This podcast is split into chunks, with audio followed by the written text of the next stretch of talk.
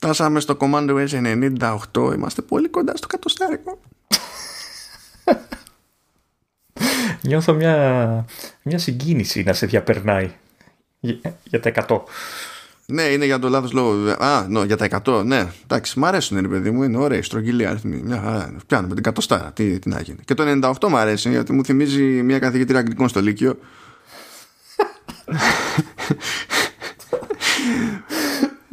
Έλα ρε, σταμάτα. που ξέρω πώς θα αποτύχανε στο να πει τον αριθμό αυτόν, ρε παιδί μου. Δηλαδή, μια φορά ήθελε να πει 28, αλλά το μυαλό είχε, είχε στολάρει στο 27, οπότε τα μπέρδεψε τα δύο και είπε είμαστε 28. και για κάποιο λόγο έτσι θέλω να πω και εγώ στο επεισόδιο 98. 98. Ότι φτάσαμε ότι έχουμε βγάλει 98 επεισόδια, Λεωνίδα. 98. Ε, ναι, το περίμενες. Το, το, το ήλπιζες, αλλά το περίμενες. Ε, εντάξει, κοίτα, μιλώντας για μένα, ε, που, είμαι πεισματάρης, ναι, το, το περίμενα. Αλλά για σένα δεν ξέρω, αν το περίμενες. Ε, ε. ναι, ε, ναι. Όχι, άντεξα. Άντεξα που λέει και ο Ρουβάς. Ε, Ξέρεις ότι αυτό θεωρείται ρέτρο πλέον, ναι, απλά, απλά σου λέω. Δεν με παρατάς. Ε, ωραία. Ε, μπορώ να πω, αν κάτι έχουμε καταφέρει σε όλα αυτά τα επεισόδια τα 98, είναι η ποικιλία, η διαφορετικότητα, η οικία που μας βαράει στο ξεκίνημα κάθε επεισοδίου. Έτσι λοιπόν, πώς θα ρολάρουμε, αδερφέ. Πώς θα ε, ρολάρουμε; Δεν είπαμε ότι θα πρέπει να γίνουμε λίγο πιο επαγγελματίες, να ξεκινάμε έτσι με μουσικές, τζιγκλάκια, να μιλάμε ραδιοφωνικά ρε παιδί μου. Καλησπέρα σας. Καλά, κάτσε να ε, σου παίξω εγώ τώρα κάτι νότες. Γιατί έχουμε τέτοιο... Δεν φταίω εγώ για αυτή τη μουσική. Έχουμε κι άλλα να πούμε για το ρημάδι το MagSafe. Ωραία. να σου πω, ε, ναι. έχω διαβάσει τόσα πράγματα. Έχω την εντύπωση ότι η Apple περισσότερο δύσκολη κάνει τη ζωή της παρά εύκολη με αυτό το πράγμα. Πραγματικά έχουμε μπλέξει τα μπούτια μας. Όσο το, όσο το εξηγούμε, τόσο χειρότερο είναι. Δηλαδή, προφανώς θα ισιώσει η κατάσταση μέσα σε ένα-δύο χρόνια. Οπότε όλο αυτό το μπέρδεμα θα εκλείψει. Αλλά όσο υπάρχει αυτό το μπέρδεμα, είναι κομμωδία. Είναι, είναι, είναι απλά κομμωδία. Λοιπόν, κάναμε την περασμένη φορά συζήτηση για το ότι αποδίδει 15 W ο φορτιστής MagSafe μόνο με τον καινούριο 20 Σάββατο ε, ε, φορτιστή τέλος πάντων μετασχηματιστή της, ε, της Apple. Και ψαχνόμασταν για το γιατί μήπως ήταν κάποιο, κάποιο ζήτημα τεχνικής προδιαγραφής στο MagSafe κτλ. Μετά πολλά βγήκε λίγο η φάση το γιατί. Έχει να κάνει με, το, με, το, με τους ίδιους τους μετασχηματιστές διότι οι προηγούμενοι σηκώνουν παραπάνω εντάξει ενδεχομένως ανάλογα με την περίπτωση και παραπάνω VAT, ok. Αλλά έχουν διαφορά στο spec του power delivery από USB. Να. Και έχει να κάνει με το, με το voltage. Για να βγάλει δηλαδή αυτό που βγάζει το, το 20 Σάββατο και βολεύει το MagSafe να δώσει 15 W ε, θέλει ένα mode που, που είναι 9 βολτό και αυτό οι προηγούμενοι φορτιστές ασχέτως συσκευής οι προηγούμενοι φορτιστές με, με θύρα USB-C της Apple δεν υποστηρίζουν αυτό το mode. Υπάρχει διαφορά δηλαδή στο, στο power delivery spec του USB Λες μέχρι εδώ τέλος πάντων να δείξουμε μια κατανόηση. Γιατί στην τελική το USB spec δεν είναι κάτι που κουμαντάρει μόνο της η Apple. Άντε τέλος πάντων να πεις. Αλλά παραμένει το, το by the way. Φυσικά έχεις, έχεις μετά και το άλλο. Λέει αν πάρεις iPhone 12 mini και έχεις το σωστό φορτιστή. Το, το σωστό μετασχηματιστή. Και έχω κοτσάρεις και το φορτιστή το MagSafe. Πάρα πολύ ωραία. Πάλι δεν πιάνει 15 W. Πιάνει 12 λέει. γιατί είναι mini. Ναι, γιατί είναι mini και ξέρω εγώ κάπου θα ζορίζεται. Μπορεί να είναι να, ξέρω εγώ, κάτι εκεί το ποινίο. Δεν ξέρω τι βόλευε. δεν έχω ιδέα. Λέω παιδιά, αυτό είναι ρουλέτα. Δηλαδή να ποντάρουμε στα βάτ, ξέρω εγώ. Αυτό είναι mini game στο, σε Yakuza, δεν είναι. Ναι. Και, και φαντάζομαι ότι ξέρεις, αυτό που, καταλαβαίνω εγώ είναι ότι τα 15 W είναι peak. Έτσι, είναι έως ουσιαστικά. Δηλαδή, ε, μπορεί να έχεις όλα τα σωστά. Να έχεις το τηλέφωνο που το υποστηρίζεις, να έχεις το μπριζάκι το 20 Σάββατο. Μπορεί, μπορεί, μπορεί. Και πάλι να μην πιάνει την απόδοση γιατί, ξέρω εγώ, φοράς θήκη περίεργη. Γιατί, ξέρω εγώ, φυσάει βοριάς. Ε, και από ό,τι καταλαβαίνω δεν, δεν ξέρω αν είναι σταθερή αυτή η απόδοση. Ε, κοίτα, γενικά όλα αυτά που δεν είναι super duper τέρμα σταθερά. Δηλαδή, ακόμα και το μετασχηματιστή να βάλεις, από τη στιγμή που παίζει και λειτουργία γρήγορης φόρτισης, δίνει πόνο στο πρώτο μισάωρο και μετά πέφτει. Αυτό το κάνει βέβαια ε, και για να κάνεις εσύ τη δουλειά σου πιο γρήγορα σε πρώτη φάση αλλά και για να μην σκιστεί μια ώρα αρχίτερα η, η μπαταρία σε αυτού του χρόνου. Οπότε ότι παίζουν τέτοια πράγματα παίζουν έτσι κι αλλιώς. Δεν είναι όλα σούπερ σταθερά. Αλλά αυτό είναι τόσο στάνταρ παντού και πάντα που ξέρω εγώ τι να το σχολιάζει, δεν ξέρω. Και ε, να πω και κάτι. Ε, διάβαζα ένα σχόλιο ε, πάνω στο θέμα.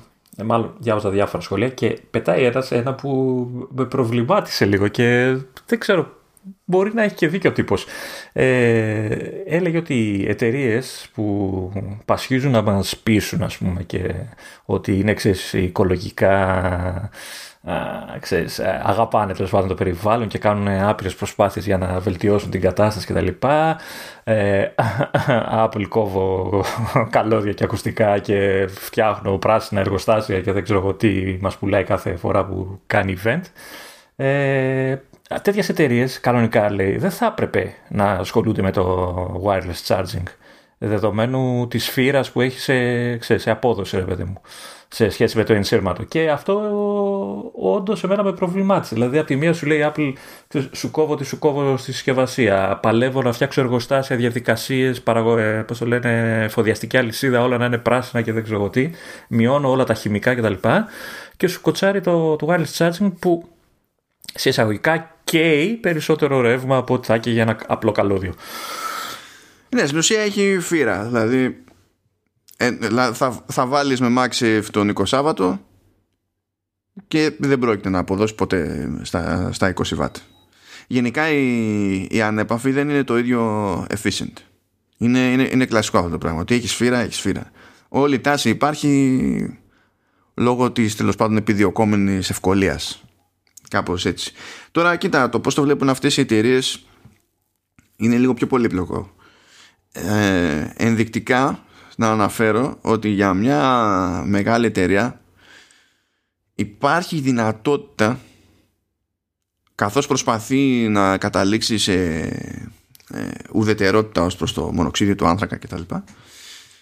Ε, την έκκληση ρήπων κατά τη διάρκεια της κατασκευής αλλά και της χρήσης των, των προϊόντων έχει το περιθώριο να αγοράσει κατά μία έννοια σαν να αγοράζεις ξέρω μονάδες ε, περιθώρια χρήσης ε, καθαρής ή μη καθαρής ενέργειας Παίζει ένα περίεργο αλυσφαίριση.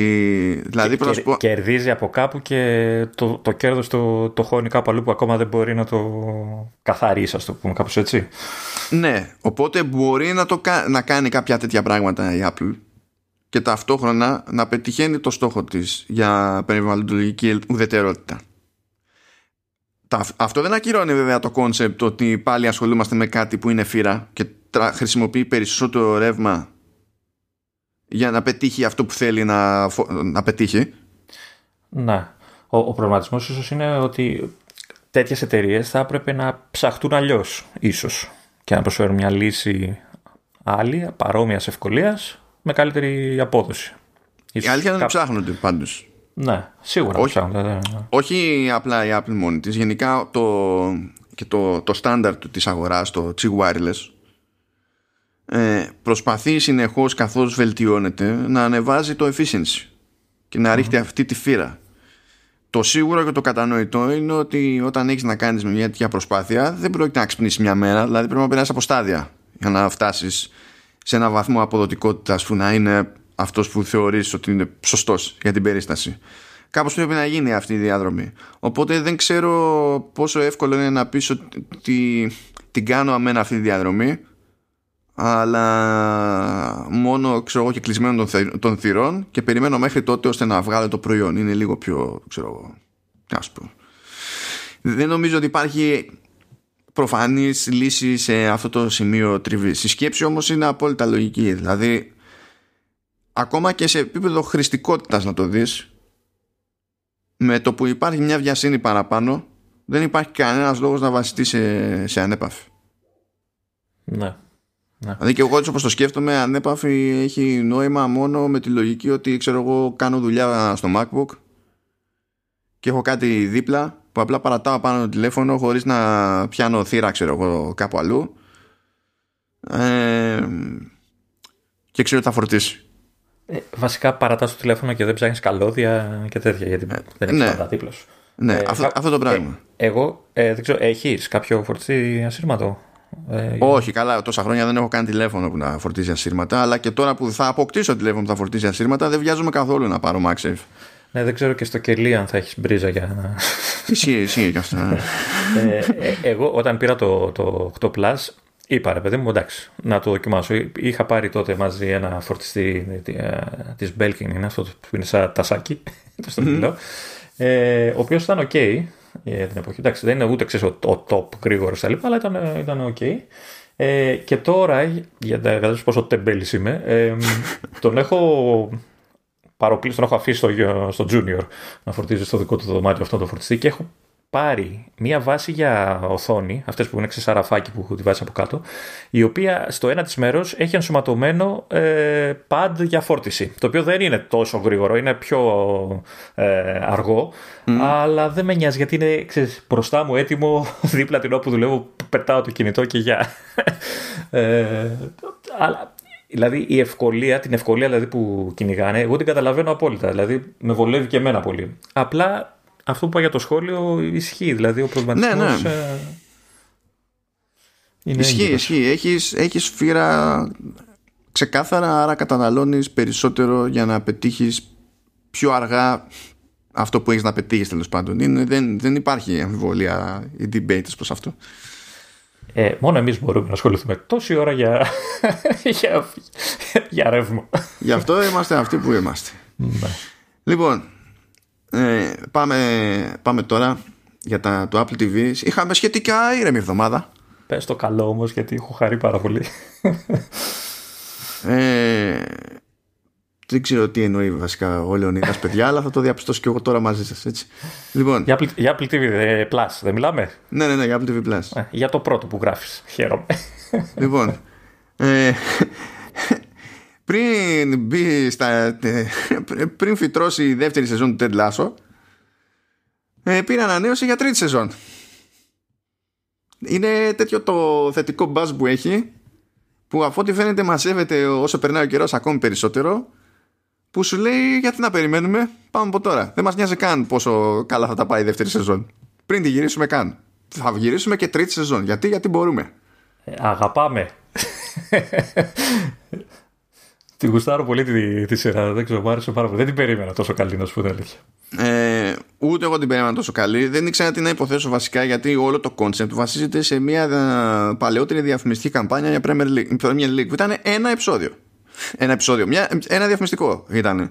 Και κάποιος είπε θα πάρουμε αυτό το χαρακτήρα και θα το κάνουμε σειρά. Λες τώρα, ξέρω ναι. εγώ.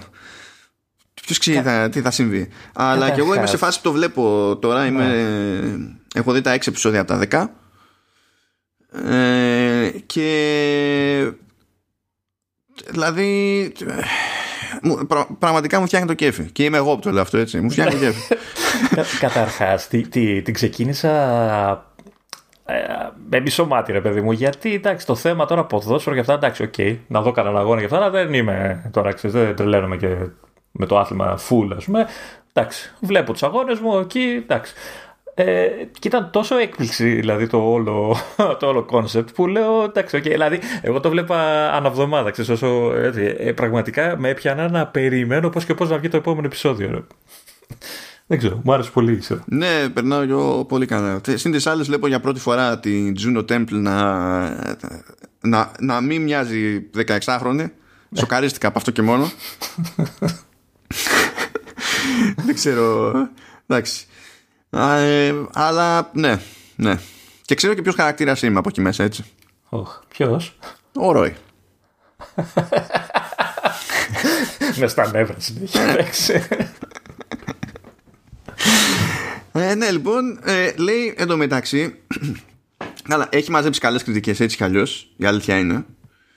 Αλλά λέει σε κάποια σημεία η Apple ότι έχει τραβήξει και πολύ καλά ποσοστά ολοκλήρωσης ε, για τα μέχρι τώρα δεδομένα της υπηρεσίας Apple TV Plus το οποίο είναι ένα ωραίο metric από την άποψη ότι είναι, είναι ουσιώδες δηλαδή το, δεν είπα ακριβώς νούμερα έτσι. Αλλά το να κοιτάει η εταιρεία αν όντως μπήκε στη διαδικασία ο άλλος να δει όλη τη σεζόν είναι νομίζω ένα σωστό κριτήριο για να καταλάβεις αν, ε, αν ναι, κάποιος ναι. γούσταρε.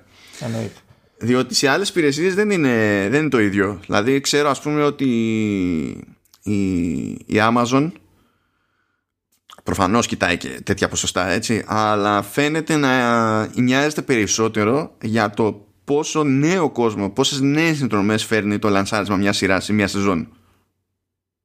Και βασίζονται κυρίως πάνω σε αυτό. Το, το Netflix απ' την άλλη έχει αλλάξει το, τον τρόπο με τον οποίο μετράει ε, το, τις προβολές. Ενώ πριν ξέρω εγώ για να θεωρήσει ότι είδες κάτι έπρεπε νομίζω να είχες δει τουλάχιστον το 70% αυτού του κάτι. Είτε μιλάμε για ταινία είτε μιλάμε για επεισόδιο ξέρω εγώ ή σεζόν ολόκληρη κτλ. Και τώρα νομίζω ότι μετράνε view άμα δεις τα πρώτα τρία λεπτά κάτι τέτοιο. Του στυλ ξέρεις α, άμα, άμα μας δημιουργήσει την εντύπωση ότι δεν πάτησε κάποιος κατά λάθος play το, το, θεωρούμε ότι το είδες. Ναι. Αυτό. Okay. Το ότι μπορεί να αλλάξω γνώμη στα πρώτα 10 λεπτά, δηλαδή να το δω λίγο και να, να πω δεν μου αρέσει, δεν τους νοιάζει. Τι να σου πω, τώρα εντάξει. Είναι, είναι σε άλλο άθλημα το, το Netflix γενικά. Είναι αναγκασμένο να παίξει λίγο αλλιώς.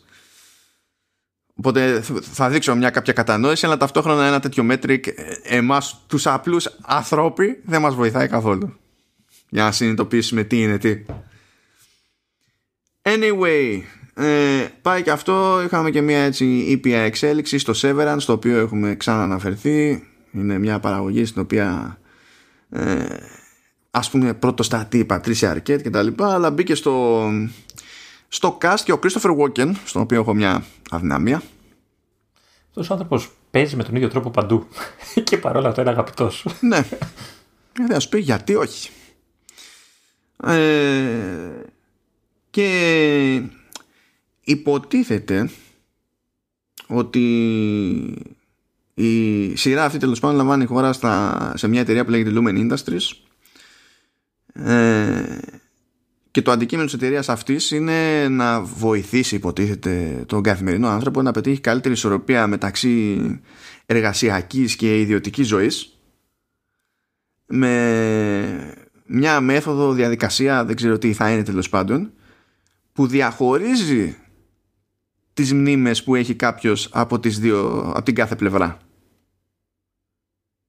Πώς φαίνεται αυτό; Είναι, δηλαδή, ανησυχώ ήδη. Ε, και τέλος πάντων υποτίθεται ότι ο Christopher Walken θα παίζει ένα χαρακτήρα που λέγεται Bert και θα είναι ο επικεφαλής του τμήματος των Optics and Design ό,τι και αν σημαίνει αυτό εμένα μου αρκεί που είναι ο Christopher Walken ναι, όντως. Αυτή η φωνή η περίεργη. Αν και εντάξει, παίζει και ο Τζον Τουρτούρο, στον οποίο επίσης έχω αδυναμία και θεωρώ σχετικά αδικημένη φιγούρα. Ε, αδικημένη. Εντάξει, η αγορά τον έχει σε εκτίμηση, αλλά δεν είναι φάση όνομα, ρε παιδί μου. Δηλαδή, ο Walken είναι πιο όνομα. Ε, ενώ έχει πέσει πάνω σε μια μανιέρα. Γιατί Μπορεί κανείς να μην τον ενδιαφέρει κιόλας. Ο Τουρτούρο έχει ένα, εξακολουθεί και έχει ένα ύποπτο εύρος και δοκιμάζει κάποια πραγματάκια. Αλλά τέλος πάντων θα το δούμε όταν έρθει η ώρα. Θα πάρουμε δόση από Christopher Walken. Ε, να πω σε αυτή τη φάση ότι έχουν βγει νέα τρέιλεράκια, φιτσουρές και τα λοιπά από παραγωγές Apple TV Plus. Δεν θα κάνουμε τώρα τη φάση εδώ νιανιά. Έχω τα links στη σημείωση του επεισοδίου οπότε ξέρετε τι να κάνετε. Πάμε Πάμε στα του Xbox διότι έγινε επίσημη ανακοίνωση για τα streaming media apps που θα σκάσουν 10 Νοεμβρίου μαζί με τα καινούργια Xbox, τα Xbox Series S και Series X. Ε, και μιας και υποτίθεται ότι είχαμε έτσι μια απορία που εντάξει, δεν πήγαινε πακέτο με συγκλονιστική ανησυχία απλά δεν το ξέραμε και στα σίγουρα. Ε, θα, θα σκάσουν οι διάφορες εφαρμογές μεταξύ των οποίων και η εφαρμογή Apple TV ε, στα νέα Xbox αλλά και στο Xbox One. Επιτέλους ξεσκάλωσε η Apple και PlayStation να θυμίσω εγώ το είχαμε πει την προηγούμενη φορά. Ναι, ναι, ναι. ναι. Στο, ε, στο 5, δεν ξέρω. 4, δεν και στο 4, και στο 4. Α, και στο 4. Είπανε ότι και στο 4, ναι. Και το ίδιο okay. κάνει και η Microsoft. Ε, το κάνει Microsoft. Η Apple κάνει τέλος πάντων το ίδιο και ah, στην περίπτωση του, του Xbox. Και έχει πλάκα εδώ μεταξύ, γιατί κοιτάζει τη. Αν είδες τη δημοσίευση, έχει ένα κεντρικό image που είναι η εφαρμογή Apple TV. Ξε, ξεκάθαρα, έτσι. Ξεκάθαρα. Έχει ένα δεύτερο image που ε, απλά είναι από το store, ξέρω εγώ, και δείχνει τα διαθέσιμα entertainment apps. Και έχει και ένα τρίτο image το οποίο είναι ξεκάθαρα. Έχει τρία αποστεράκια από σειρές του, του Apple TV Plus. Το μισό κείμενο στο επίσημο blog του Xbox είναι για το Apple TV. Πώς τους ε, είναι, λέω, καμιά συμφωνία ή Τώρα, αγαπάνε Apple TV. Τώρα, κοίτα, αγαπάνε, ξεαγαπάνε. Σε τέτοιε περιπτώσεις οι αγάπες είναι το τελευταίο πράγμα που παίζει συγκλονιστικό ρόλο. Έτσι κι αλλιώς έχουν άλλη συμπερίση με την εταιρεία. Ε, έτσι κι αλλιώς. Δεν μιλάμε τώρα για την περίπτωση του Xbox απλά. Αλλά εδώ και χρόνια, ας πούμε, δηλαδή iOS και iPadOS ε, είναι πλατφόρμες με προτεραιότητα για την ομάδα του Office και βλέπεις πλέον και σε παρουσιάσεις ότι όταν ανακοινώνεται κάτι τελείως φρέσκο ρε παιδί μου για το οποίο δεν είχαμε πάρει χαμπάρι από άποψη software κτλ συμβαίνει συχνά πλέον σε on stage demo ξέρω εγώ να εμφανίζεται η Microsoft πράγμα που πηγαίνει πακέτο με το ότι είχε πρόσβαση ακόμη νωρίτερα σε κάποια πράγματα που δεν ξέραν οι υπόλοιποι developers. Το κατάνε ρε παιδί με αυτό το πράγμα. Τώρα, το αν αυτό συνδέεται αυτό που βλέπουμε τώρα και με την όλη φάση με το pretty please κάπως πρέπει να λειτουργήσει το xCloud ναι. Μπορεί, μπορεί να είναι γι' αυτό. Μπορεί να είναι γι' αυτό. Όχι, το, το χαιρετάμε θετικά, έτσι. Ε, ναι. γιατί, άτε, γιατί εντάξει, καλώς λίγο. Η εταιρεία πρέπει να φανεί παντού η υπηρεσία της. Και οι κονσόλες είναι πολύ καλή, καλό βήμα. Ναι. Και εντάξει, θα βολέψει η αλήθεια. Δεν θα έχω, δεν θα έχω παράπονο προς αυτό. Πάμε παρακάτω λοιπόν αφήνουμε τα του Apple TV γιατί δεν έγιναν άλλα συγκλονιστικότερα πράγματα. Και πάμε στα του Apple Arcade που εκεί πέρα έχουμε ένα παιχνίδι που ήθελα να δοκιμάσω. Το κατέβασα. Δεν έκανα ούτε κλικ γιατί δεν προλάβαινα. Για να σου δω, για πες. Ε, Είναι το Sound of the Circle Ωραία το, δηλαδή, το μόνο που μπορώ να πω είναι ότι έχει ενδιαφέρουσα αισθητική. Αυτό μου έκανε κλικ. Δηλαδή, εντάξει. Αυτό το είχα πάρει χαμπάρι και από trailers από πριν. Δηλαδή. Όντως, όντως έχει πολύ ωραία αισθητική. Ε, να πω εδώ ότι είναι η πρώτη φορά που μου λε. Περίμενε. Είναι η πρώτη φορά που, με, που μου λες ότι δεν έχεις παίξει παιχνίδι, δεν έχεις προλάβει να παίξεις το παιχνίδι του arcade της εβδομάδας. Γιατί μάλλον μου το λες κάθε εβδομάδα ότι δεν έχω προλάβει να δω κανένα παιχνίδι κτλ. Με ξέρεις νομίζω μία-δύο φορές. Αλλά ήταν η πρώτη φορά που δεν ρώτησα αν έχω ασχοληθεί εγώ με το παιχνίδι. Ισχύει, λέω κοίτα, το χειρότερο που θα πάθουμε είναι να έχουμε ένα παιχνίδι κάβα. ε, το τελείωσα. Εχθές. Ορίστε, ορίστε. Έτσι για να δεις πόσο, πόσο επαγγελματία σήμερα παιδί μου. Ε, λοιπόν, το παιχνίδι δεν είναι παιχνίδι. Όχι, αρχίσαμε. Αρχίσαμε. Αρχίσαμε. Αν η επόμενη φράση είναι, είναι walking simulator και θεωρείς ότι το ένα οδηγεί στο άλλο, θα χτυπηθούμε. Είναι, είναι, είναι αλλά πιο πολύ narrative, ε, ξέρεις. Ε, τώρα, novel το λέμε τώρα αυτό, adventure γενικά.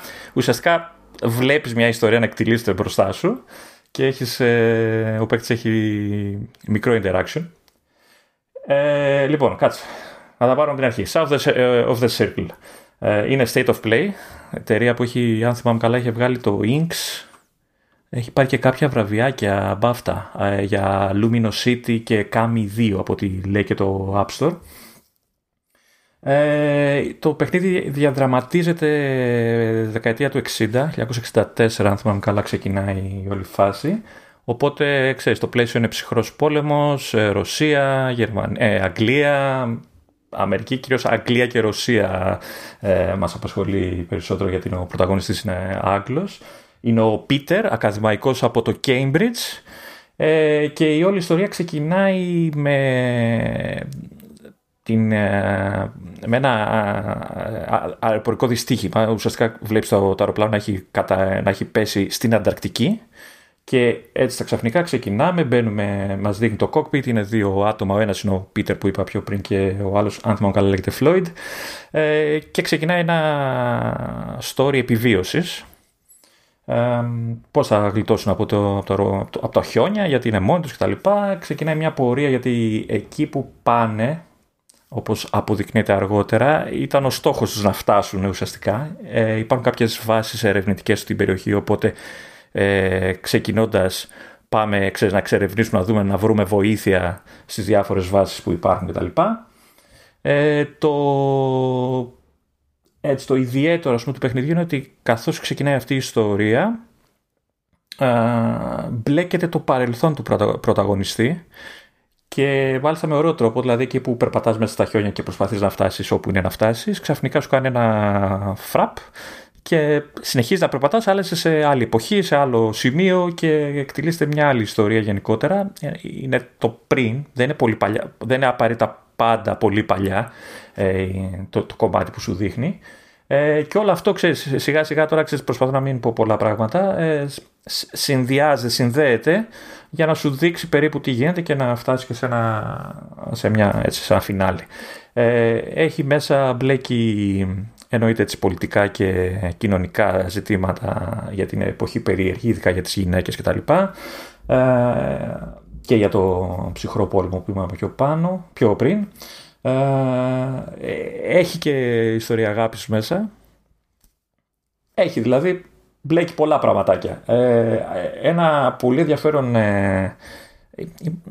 ιδιαίτερο, ας το πούμε έτσι, ε, πραγματάκι που προσφέρει ο τίτλος είναι το σύστημα ε, με το οποίο ο παίκτης επιλέγει απαντήσεις και ξέρεις, κατά τη διάρκεια των ε, διάφορων cutscenes και του διαλόγου ε, υποτίθεται ότι έχεις τη δυνατότητα να επιλέξεις εσύ κάποιο τρόπο να απαντήσεις.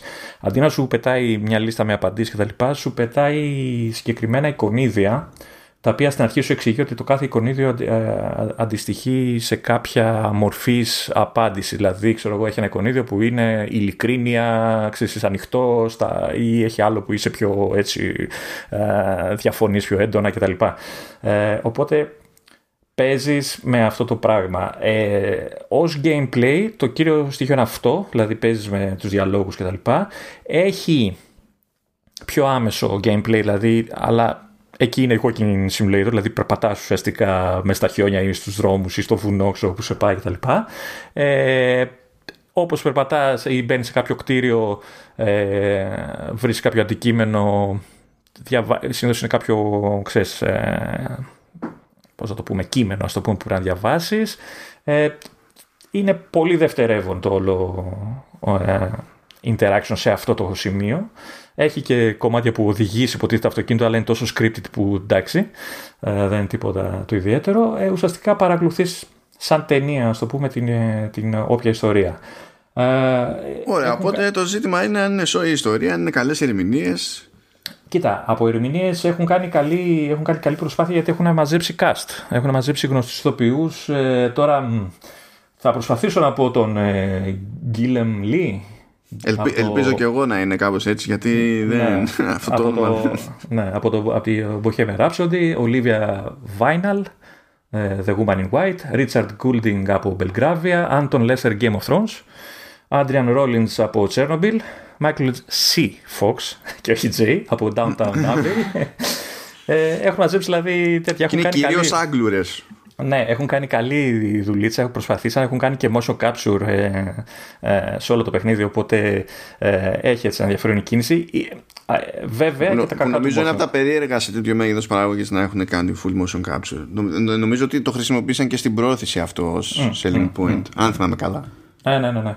Ε, βέβαια και τα κακά του ε, είναι βαρύ λιγάκι στην κίνηση. Βέβαια δεν σε πολύ νοιάζει γιατί δεν είναι το, το βασικό σου τώρα να έχει ξέρεις, άμεση αντίδραση ο χαρακτήρας κτλ. Είναι λίγο αργό στη, στην κίνηση. Ε, όμορφη αισθητική όπως το είπες. Ε, εγώ αντιμετώπισα ένα ηλίθιο πρόβλημα. Δεν ξέρω αν φταίω εγώ ή έχει κάποιο σκάλμα το, το παιχνίδι. Ε, στο, στο, στο είπα κιόλας, σου στέλνα μήνυμα τις προάλλες. Ε, είχα θέμα με το iCloud Save του, ε, στο παιχνίδι. Ε, αστερίσκω εδώ να πω ότι έχει κάνει ήδη ένα update στο Mac και από ένα σε iOS. Δεν το έλυσα το θέμα που αντιμετώπισα. Ε, ουσιαστικά τι γίνεται, ξεκίνησα το, το παιχνίδι στο iPad, έπαιξε κάνα 20 λεπτό και επειδή είναι Apple Arcade θεωρείς ότι αυτομάτως όπου πάνω το ξεκινήσω θα εμφανιστεί το, το save του, του iPad και ξέρεις, το κατεβάζεις μπλα μπλα και συνεχίζεις από εκεί που έμεινες. Δεν. Αυτό στο... για, για να Περίμενε, περίμενε. Είναι περίεργο αυτό που θα σου πω. Περίμενε. Ωραία, ωραία. Ε, πήγα, πήγα στο Mac, ρε παιδί μου, να συνεχίσω. Γιατί στο iPad μου λίγο ήταν, ήταν αρκετά βαρύ το παιχνίδι. Στο Mac το, το πήγαινε λίγο καλύτερα. Ε, ξέρεις, πάω να κάνω continue, το βλέπω ότι ξεκινάει από την αρχή. Μπαίνω στο, ξέρεις, στο μενού του load, ε, βλέπω απλά ότι έχει το, αυτό που ξεκίνησε αυτόματα που λέει beginning και λέω εντάξει θα το πατήσω και θα μου πει ξέρεις conflict και δεν συμμαζεύεται και κατεβάστε το cloud save κτλ. Τίποτα. Πάω στο iPhone, το ίδιο. Ε, η διαφορά είναι ότι το iPhone έβλεπε το save του Mac. Ο Mac μετά έβλεπε το, το save του iPhone. Το iPad το είχαν γραμμένο και οι δύο. Πάω στο Apple TV, το ίδιο. ε, και για κάποιο λόγο η έκδοση του iPad δεν θέλει να συνεργαστεί με το iCloud Saving. Δεν ξέρω σαν, Τώρα... Σαν να μπαγκάρει το cloud και μου ακούγεται αυτό. Ναι, τώρα δεν ξέρω αν είναι κάτι ξέρεις, τελείως προσωπικό, γιατί έχω και αυτή την, ε, την τύχη να μου εμφανίζονται bug μόνο σε μένα. Ε, αλλά μου κάνει τρελή εντύπωση και τελικά αναγκάστηκα γιατί τώρα να ξαναέπαιζα ολόκληρη την ιστορία γιατί είχα προχωρήσει και κάνα μισάωρο που είχα παίξει. Καλά, ναι, προφανώς τώρα. Ναι. Λες ναι. αυτού και από την αρχή, όχι ξεφτύλα. Ναι, οπότε αναγκάστηκα και το έπαιξα στο. Αναγκάστηκα. Τέλος πάντων, το έπαιξα στο iPad. Ε, εντάξει. Δεν είναι για όλους το παιχνίδι. Δεν είναι παιχνίδι, παιχνίδι έτσι παραδοσιακό. Ε, όμορφη ιστοριούλα. Ε, δεν θέλω να, να πω τίποτα γιατί ουσιαστικά ό,τι και να πω θα είναι spoiler. Ε, είναι μικρό σε διάρκεια, οπότε ο καθένας μπορεί να το ξεπετάξει, ας το πούμε, στα γρήγορα για να έχει κάποια περιέργεια. Αυτά δεν έχει κάτι άλλο. Έχει και χειριστήριο υποστήριξη, εντάξει. Ε, θέλω να σου πω, Λεωνίδα, ότι ε, έγινε επίσκεψη αντιπροσωπείας στον ΙΠΑ στο UTEC Lab του Ιδρύματος Ευγενίδου. Και... Αν ελπίζεις να υπάρχει κάποια σχέση με όλα τα υπόλοιπα που κάνουμε σε αυτό το επεισόδιο, δεν υπάρχει καμία σχέση. Απλά επειδή μου έρχεται το ίδιο δελτίο τύπου τρίτη φορά σήμερα και δεν ξέρω γιατί. δεν θα τελειώσει ποτέ αυτό το επεισόδιο, εντάξει. απλά, απλά λέω, δηλαδή πρέπει να θέλουν πάρα πολύ, ρε παιδί μου. Οπότε. Το είπες, ρε παιδί μου, να μην ναι. οι άνθρωποι, εντάξει, τόσο, τόσο κόπο έχουν κάνει. Ξέρω εγώ. Ναι. Αυτό, αυτό τέλος πάντων. Παρακάτω πάμε.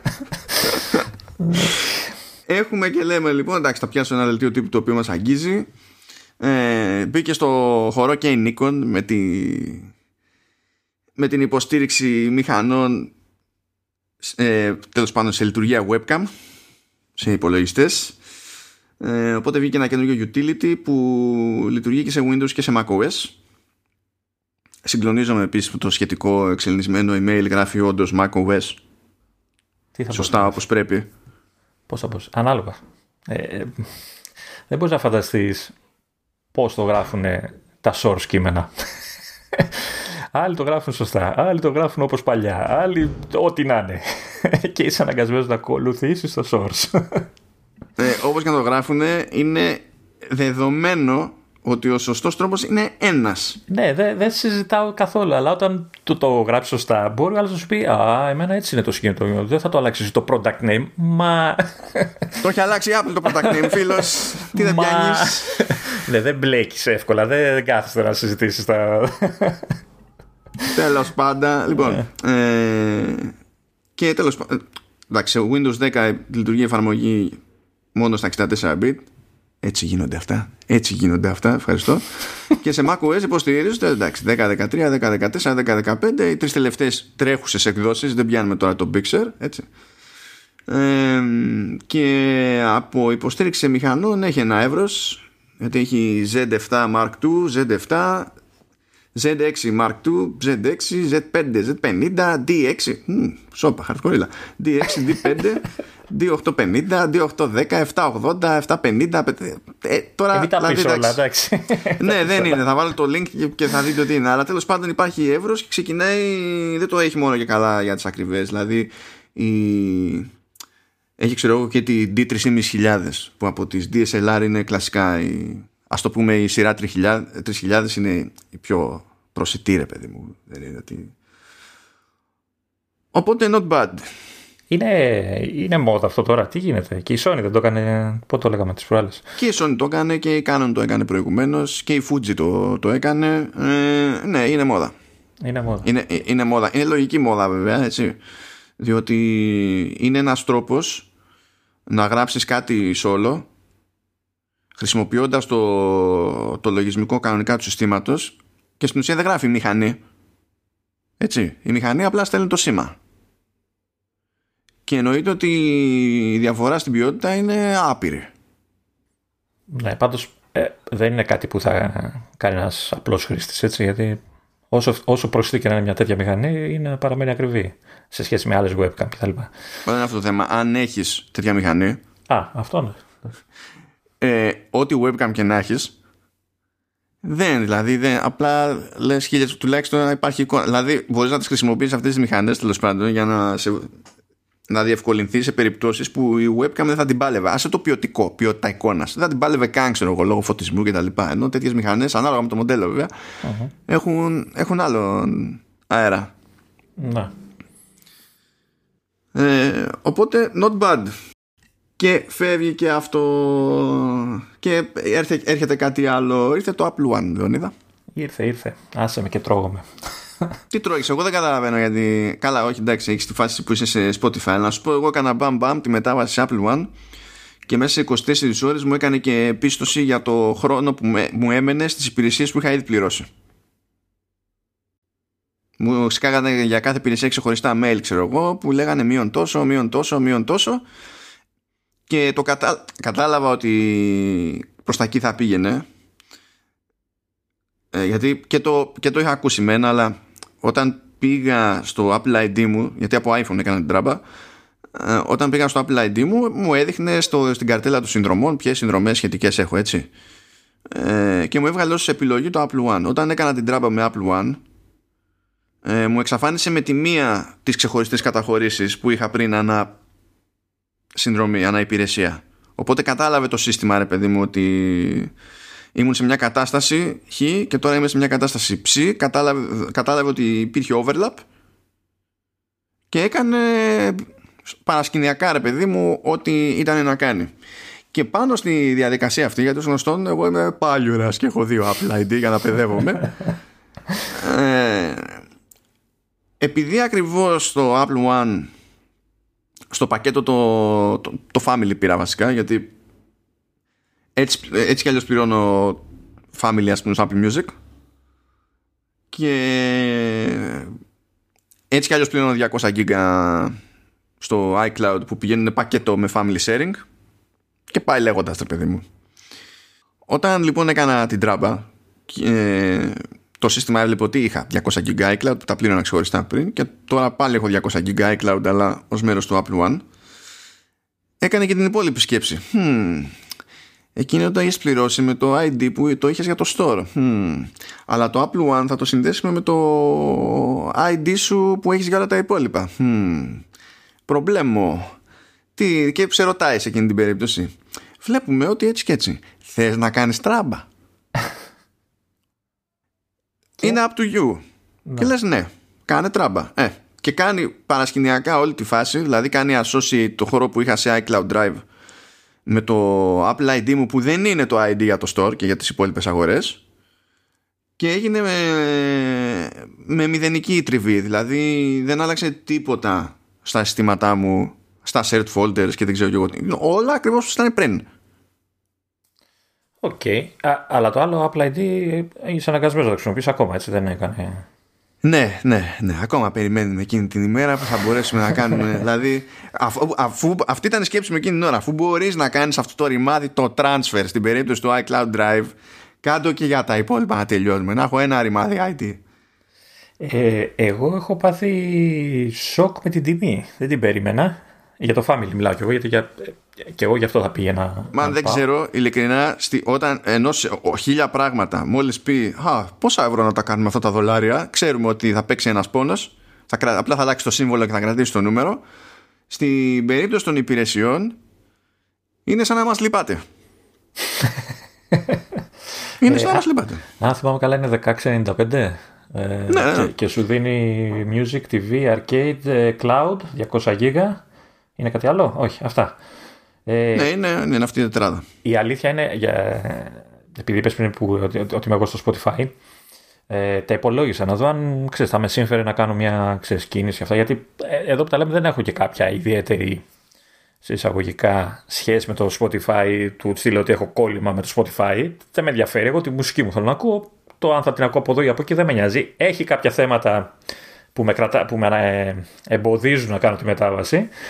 Ε, που δεν είναι επί του παρόντος να τα αναλύσω, ε, αλλά υπολογίζοντας ε, και θεωρώντας ότι έχει λήξει ξέρεις, το free Apple TV και τα λοιπά και τα πληρώνω όλα, η διαφορά ήταν και, και βάζοντας τη συνδρομή του Spotify που πληρώνω τώρα. Ήταν, ε, Προφανώς θα προσπαθήσεις ναι. να συγκρίνεις τα ανάλογα. Ναι. ναι. Ε, προσθέτοντας λοιπόν Apple TV, Music, Arcade, Cloud, ή μάλλον βάζοντας αντί για Music έβαλα τη τιμή του Spotify, τα λεφτά που δίνω ε, και που θα έδινα είναι πολύ περισσότερα σε σχέση με αυτά που θα έδινα αν θα έπαιρνα One. Το σκέφτομαι, έχω ένα βασικό πρόβλημα που δεν με αφήνει να το κάνω αλλά είναι νομίζω τα έβγαλα θα έβγαλα γύρω στα 8 ευρώ κάτω, 7-8 ευρώ κάτω το μήνα. Ε, και εγώ εκεί πέρα νομίζω ότι όταν τα πλήρωνα full μου βγαίνει ένα 25 και τώρα μου βγαίνει 17. Να. Οπότε λες, για, δεν το σκέφτεσαι, απλά λες θα γλιτώσω 8 ευρώ. Ναι, ε, το σκέφτεσαι. το σκέφτεσαι για λόγους θα σου πω εκτός podcast. OK, okay. εντάξει. Αλλά ναι, δεν είχα. Δηλαδή με το που πήρα χαμπάρι. Ε, έτσι κι αλλιώς, ρε παιδί μου, ήταν δεδομένο ότι κάτι θα γλίτωνα σε σχέση με αυτά που πληρώνω ξεχωριστά. Έτσι. Ούτως ή άλλως θα έκανα την κίνηση ακριβώς επειδή ήμουνα σε όλες αυτές τις υπηρεσίες. Δεν ήμουν σε μια πιο ανάμεικτη φάση όπως εσύ ας πούμε που έχεις το Spotify μες στη μέση.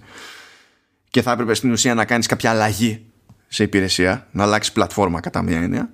Οπότε θα την έκανα την τράμπα έτσι κι αλλιώς. Αλλά ακόμη καλύτερα που η διαφορά είναι αυτή που είναι. Και υποθέτω ότι πέρα από το οικονομικό διευκολύνει και τη διαχείριση έτσι. Από εκεί που έχεις ένα μάτσο ξεχωριστές συνδρομές πλέον έχεις μία κόβεις, σταματάς, ξεκινάς όποτε θες, εύκολα, ένα κλικ, για. Εντάξει, κοίτα, ε, φαντάζομαι ότι αυτό εξαρτάται την περίπτωση. Δηλαδή, αν είσαι κάποιος που μπορεί ας πούμε να έχει το Apple TV Plus και το Apple Arcade ως κάτι πιο περιστασιακό του στυλ δίνω ένα τάλιρο άμα μπει κάτι που με νοιάζει και μετά το κόβω ναι, ναι. δεν σε διευκολύνει να είσαι στο Apple One ναι έτσι. Αλλά επειδή δεν πέφτω σε αυτή την κατηγορία, οπότε δεν έχω τέτοιο προβληματισμό, ε, εντάξει, εμένα με βολεύει το Apple One. Βέβαια το, το Apple One ίσως κάποιου να τους κάνει να το σκεφτούν για πιο σταθερή σχέση, ας το πούμε. Ε, μα, ε, ναι, μα ένας λόγος που υπάρχει είναι mm. αυτός. Δηλαδή άκουγα και μια συζήτηση σε ένα ξένο podcast παιδί μου και έλεγε ότι εγώ δεν πλήρωνα, ξέρω εγώ. Γιατί πήγανε, ήταν, Αμερικανοί, ήταν Αμερικανοί αυτοί, οπότε είχαν και το Premiere που έχει πλάκα γιατί περιλαμβάνει νομίζω το Fitness Plus χωρίς να έχει βγει το Fitness Plus. Χωρίς λες awkward. Αλλά έχει και το Apple News Plus που ξέρω αυτό το άτομο δηλαδή το έχει κρύψει στο παρελθόν ότι δεν βλέπει κανένα λόγο να κάθεται και να πληρώνει ένα δεκάρικο το μήνα σε News Plus. Αλλά λέει πλήρωνα όλα τα υπόλοιπα. Και τώρα στο Premiere με μια υπηρεσία που έρχεται και με μια υπηρεσία που δεν πλήρωνα ε, πληρώνω τα ίδια Οπότε λέω Let's do it. Δεν πειράζει. Δεδομένου ότι ο συγκεκριμένος έτσι κι αλλιώς παιδί μου είχε ένα λόγο να πάει παραπάνω και σε, και σε iCloud storage. Γιατί δεν, δεν ήθελα να τη βγάλει με τα 200. Οπότε ξέρεις, δεν φορτώνονταν κάτι που δεν θα φορτώνονταν αλλιώς και το είδε. Ε, αλλά έτσι τα bundles γι' αυτό υπάρχουν. Δηλαδή τα πακέτα υπάρχουν για να συμβάλλουν ακριβώς τέτοιου είδους σκέψεις. Θα δούμε, θα δούμε τι θα γίνει. Αλλά έγινε και αυτό στο πρώτο κύμα. Ήμασταν μπαμ μπαμ. Πηγαίνετε στις ρυθμίσεις του, του Apple ID σας, στην καρτέλα συνδρομές και εμφανίζεται το Apple One ως επιπλέον διαθέσιμη επιλογή. Βασικά δεν χρειάζεται να πας στις ρυθμίσεις. Νομίζω πας και από το store κατευθείαν. Πατάς τη φατσούλα σου πάνω δεξιά και σε πάει πάλι στις, στις συνδρομές, αν δεν κάνω λάθος. Αν δεν έχει αλλάξει κάτι. Α, ναι, εντάξει. Ο, απλά, ναι. Γιατί και εκεί πέρα νομίζω στο ίδιο πράγμα. Πάλι στις ρυθμίσεις του ID σε πηγαίνει, οπότε έχει και εκεί τις συνδρομές κτλ. Επειδή ξέρω ότι κάποιοι θα, φανούν, θα τους φανεί πιο δύσκολο, ναι. Φατσούλα στο App Store ε, πάνω δεξιά. Με το, ανοίγει το παραθυράκι, γράφει συνδρομές, πατάτε το, το σχετικό μπανεράκι που θα εμφανιστεί και κάνετε τα. Το αν δεν έχετε βάλει avatar στο Apple ID και δεν έχει φατσούλα, μην μας λέτε, δεν ξέρω ποια φατσούλα εννοείται. δεν βλέπω εγώ τίποτα. Αλή, αλήθεια, αν δεν έχει avatar, βάζει γράμμα, τι βάζει, δεν θυμάμαι. Όπως κάνει Google. Ε, όχι, ενώ το κάνει αυτό με τα γράμματα στα, στις επαφές στο Apple ID έχει απλά ξέρεις ένα περίγραμμα ε, αυτό τέλος πάντων πάνω Απροσδιόριστο. ναι, αυτό. Αυτό που μοιάζει με κομμένο κεφάλι. Πάει και το Apple One. Λοιπόν, είχαμε μια εκκρεμότητα από το περασμένο επεισόδιο γιατί βγήκε μια αναφορά του, του Bloomberg που λέει τέλος πάντων για το τι υποτίθεται ότι περιμένουμε για, τα, για νέα AirPods προχωρώντας. Καλά, θεωρείται αυτονόητο ότι θα βγουν AirPods θα είναι θα είναι headphones, θα είναι over ear. Εντάξει, OK. Okay. Αν και εκεί πέρα είχαμε μια θεωρητική εξέλιξη γιατί προέκυψε ότι κάποιο ζόρι τραβάνε και ίσως να μην ισχύουν όλα αυτά που είχαν ακουστεί στο πρώτο λαντσάρισμα, δηλαδή τα αφαιρούμενα καλύματα στο πλάι, ξέρω εγώ, και κάτι τέτοια. Αλλά θα δούμε. Δεν έχουμε και συγκεκριμένο ορίζοντα τώρα για το πότε θα τα πετύχουμε αυτά. Θα δούμε. Ε, η συγκεκριμένη αναφορά πάντως είχε να κάνει με τα AirPods, AirPods δηλαδή αυτές τις σειρές που ξέρουμε τώρα. Τα AirPods τα απλά και τα AirPods τα Pro.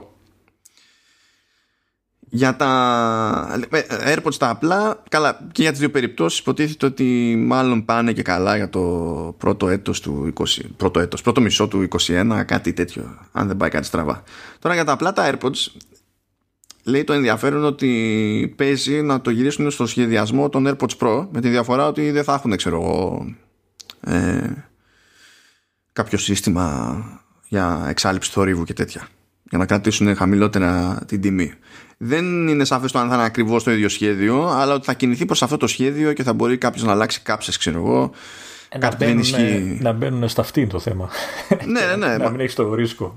Αυτό το καταραμένο το αριστερό ακουστικό. Μη σου πέσει. Ναι, προς τα εκεί εννοούν ότι θα το πάνε. Ε, πράγμα που σημαίνει βέβαια εντάξει να μου πεις αν υπάρχει διαφορά στην εξάλληψη του θορύβου, είναι εύκολο μετά να, κάνεις, να συνεχίσεις να έχεις μια διαφοροποίηση μεταξύ ξέρεις, των μοντέλων. Λες ότι τα σκέτα δεν έχουν, τα προ έχουν, ξέρω εγώ, και μπορεί να έχουν και καμιά άλλη διαφορά, ποιος ξέρει. Μπορεί να αλλάξουν και το design των προ, δεν ξέρεις. Αυτό είναι το επόμενο βασικά, mm. γιατί λέγεται ότι τουλάχιστον προσπαθούν να το κάνουν, αν και δεν είναι σίγουρο ότι θα, θα τους βγει όπως το θέλουν ώστε να το λανσάρουν έτσι όντως. Μπορεί να πάει παραπέρα. Λένε ότι κάνουν ότι συνεχίσουν την προσπάθεια να μαζέψουν τους στιμώνες. Επανήλθε αυτή η αγαπημένη λέξη Λεωνίδα. Δεν ξέρω αν σε βολεύει κάτι άλλο στα κερατάκια. Τα ματσαφλάρια που κρέβονται από κάτω. Αυτά ναι. Ε, να τα μαζέψουν και να τα εξαφανίσουν τέλος πάντων. Αλλά λέγεται ότι μέχρι στιγμής δεν έχουν πετύχει ακριβώς το πάστομα όπως το θέλουν χωρίς να κάνουν κάποια άλλη θυσία ή χωρίς να έχουν κάποιο τεχνικό ζήτημα.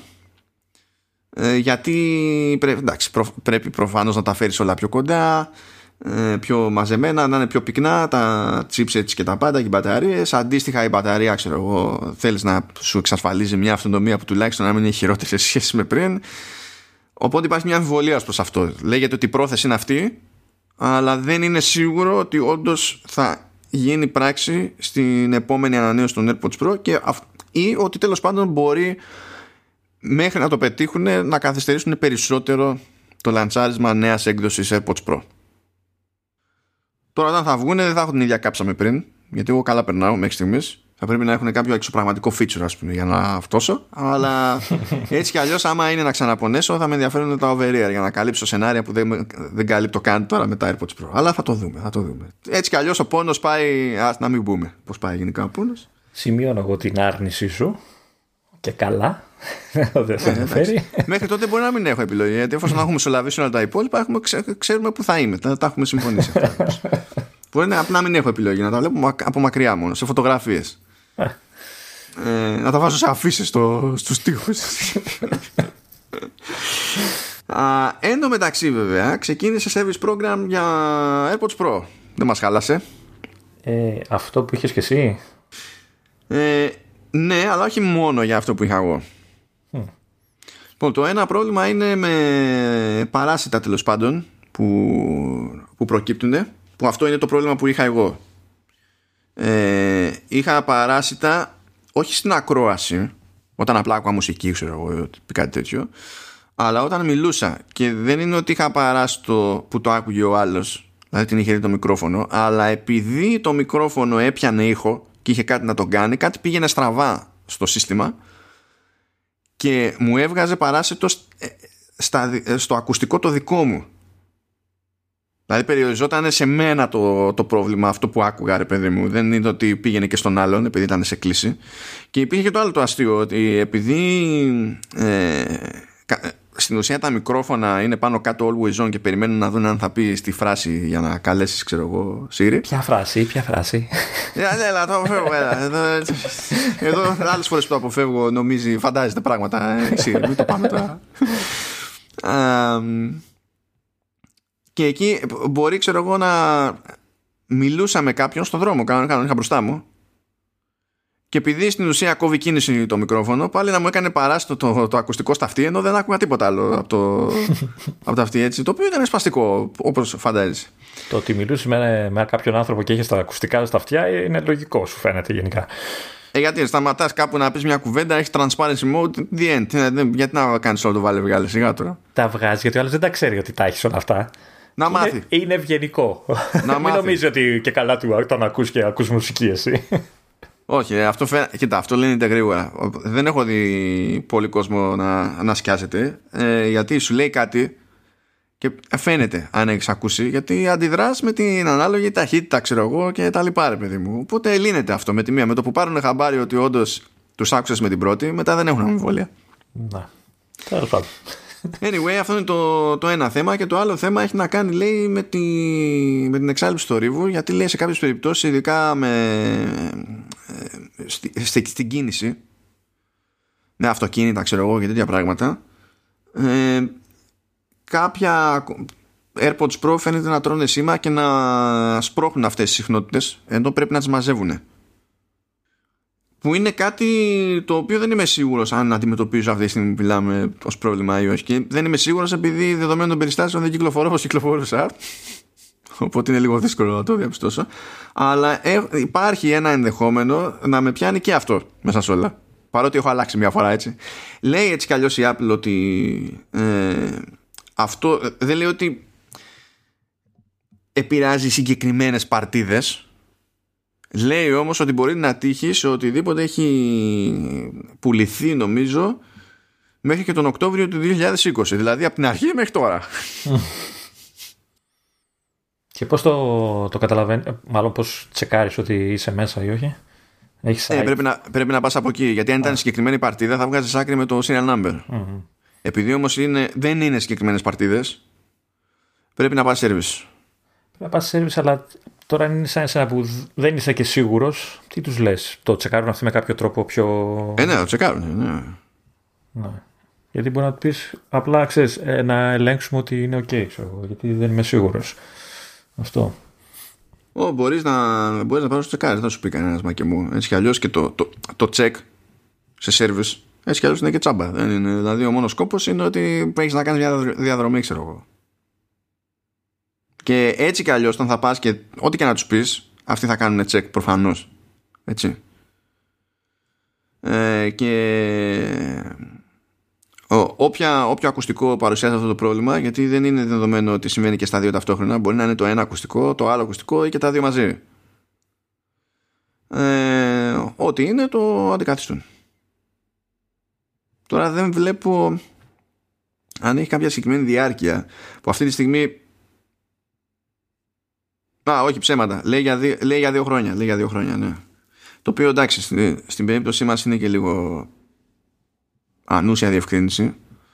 Γιατί στην Ελλάδα έχουμε, τέλος πάντων, στο περίεργα, εμέσως, έχουμε κάλυψη για δύο χρόνια, έτσι κι αλλιώς. Ενώ στην Αμερική ισχύει το ένα έτος, οπότε τώρα που λένε δύο χρόνια, ξέρω εγώ, υποτίθεται ότι τεχνικός Πέρυσι τέτοια εποχή βγήκανε περίπου τα προ έτσι κι αλλιώς σε, σε καλύπτουν για αυτή τη ζημιά και τώρα στο δεύτερο χρόνο. Οπότε αν έχετε, καλά αν έχετε παράσει το έτσι κι αλλιώς αν τα πηγαίνατε μέχρι τώρα σας τα αλλάζανε. Δηλαδή, το έπαθα, το δοκίμασα, μου τα αλλάξανε τέλος. Αλλά τέλος πάντων έχετε κάλυψη. Τώρα για το υπόλοιπο με, το, με την εξάλληψη δεν μπορώ να είμαι σίγουρος για το πόσο ξεκάθαρο είναι όταν συμβαίνει. Θα σας γελάσω. Αν έχετε αμφιβολία ξέρετε τι να κάνετε πάει και αυτό συνεχάμε Λεωνίδα συνεχάμε έχεις ακόμα πάλι σημειώσει πάλι εδώ να κάνω πράγματα λοιπόν κοίτα Όχι, όχι τώρα εντάξει, τα, τα αγαπημένα σου έτσι, νούμερα, λεφτά, που δεν είναι και δικά σου δηλαδή. Ε, είναι ο μόνος τρόπος να, να πω τέτοια νούμερα, να τα ξεστομίζω. τι, τι να γίνει τώρα. λοιπόν, απλά υπάρχουν, ε, έβγαλε αποτελέσματα τριμήνου, για το τριμήνο που έλεγε τέλη Σεπτεμβρίου, τέλος πάντων, η Apple. Και υπάρχουν δύο-τρία ενδιαφέροντα πραγματάκια. Τώρα, πραγματικά δεν θα πω στον κόπο καν από νούμερα έτσι αβέρτα ε, το, το event ας πούμε το σημαντικό της όλης υπόθεσης είναι ότι ανεβάσανε τζίρο 1% σχέση με την αντίστοιχη περίοδο πέρυσι παρότι στην αντίστοιχη περίοδο πέρυσι είχαν λανσάρισμα καινούριων iPhone και αυτό τώρα προέκυψε που δεν ξέρω αν θα είναι ξέρεις the new normal διότι ναι προφανώς ο τζίρος είχε φύρα σε iPhone ξεκάθαρα και, και σημαντική φύρα δηλαδή σχεδόν 21% κάτω. Αλλά είχαν τρελή άνοδο σε, καλά και σε υπηρεσίες και σε ε, wearables ξέρω εγώ και τέτοια που είναι και το Apple Watch και τα AirPods και ό,τι να είναι είναι η, η φοβερή αυτή κατηγορία other ε, Την οποία έχουμε και στο σύστημα γενικά εκεί στο χώρο αποθήκευσης που λέει. Ναι. το αγαπημένο Άδερ. Ναι, ναι, που αυτό θέλουμε να το διαγράψουμε όμως. Ενώ τα λεφτά που βγάζουν το, τα, στα Άδερ δεν θέλει κανένας να τα διαγράψει. Αλλά anyway, ε, ανέβηκαν πάρα πολύ Mac και iPad. Το οποίο σίγουρα έχει να κάνει με το ότι τόσος κόσμος κλείστηκε μέσα και έπρεπε να δουλέψει εξ αποστάσεως, ξέρω εγώ. Και υπό άλλες συνθήκες από αυτές που είχε υπολογίσει. Αποκλείεται να μην έχει παίξει ρόλο αυτό. Ε, και τέριαξε τώρα σε μια φάση που δεν είχε ξέρεις φοβερά νέα λαντσα, ε, λανσαρίσματα δηλαδή το iPad Air βγήκε Οκτώβριο μόνο το φθηνό το iPad νομίζω είχε προλάβει και βγήκε στο προηγούμενο τρίμηνο MacBook είχε κάνει ανανεώσεις ξέρω για τα, ό,τι ήταν να κάνει Air και MacBook Pro 13 και τα λοιπά το 16 είναι ίδιο από πέρυσι δεν ξέρω μήπως είχαν έτρεχε καμιά προσφορά μειωμένες τιμές και τέτοια Πα, όχι, δεν υπήρχε, δεν υπήρχε κάποια. σα ίσα που γιατί να κάνουμε προσφορά; Λένε κιόλας. Αυτά, αυτά είναι που έχουν το zoom. Λένε ότι ε, και σε iPad και σε Mac ε, δεν θυμάμαι για wearables να σου πούμε αλήθεια ήταν ε, supply constraint αυτό σημαίνει ότι είχαν, δεν μπορούσαν να καλύψουν ζήτηση αν είχαν κάνει προσφορά, καταλαβαίνεις ότι απλά θα είχαν αποτύχει ακόμη περισσότερο στην κάλυψη της ζήτησης. Δεν είχε κανένα νόημα να κάνουν προσφορά. Αλλά ε, τραβάγανε ζόρι, δηλαδή υπο, αν, αν υποθέσουμε ότι μπορούσαν να κατασκευάσουν ακριβώς όσα ζητούσε η αγορά σε αυτή την περίοδο, θα είχαν πουλήσει περισσότερα ακόμη. Είναι χαρακτηριστικό ότι το iPad ε, έκανε το δεύτερο μεγαλύτερο του τζίρο από το 2012. Που υποτίθεται είναι η αγορά που πέθανε και τέτοια. Ναι, ναι, δηλαδή ξε, ξεπατώθηκε το, το iPad. Και, το, και πάλι με νούμερα από 2012 και έπειτα, έτσι, ε, ο, η κατηγορία του Mac έκανε τον υψηλότερο τζίρο από όλα αυτά τα χρόνια. Υποθέτω ότι αυτό που είπες πριν για το, ξέρεις, κλεισούρα και τα λοιπά, ότι στο iPad ίσως να μην είχε τόσο νόημα για τηλεργασία που βοηθάει, ε, όσο ξέρεις, FaceTime, Skype που είναι ξέρεις, μεγαλύτερη οθόνη, πιο εύκολα χαζεύει ο, ο παππούς και για τα εγγόνια που δεν μπορεί να τα δει από κοντά και τέτοια. Ίσως και ναι, αλλά και για, και για, και για σχολικά μαθήματα, έτσι. Και ναι, όχι ναι. μόνο τηλεργασία τελική, αλλά και για μαθήματα. Ναι. Ε, ε, ένα άλλο που αυτό δεν το περίμενα.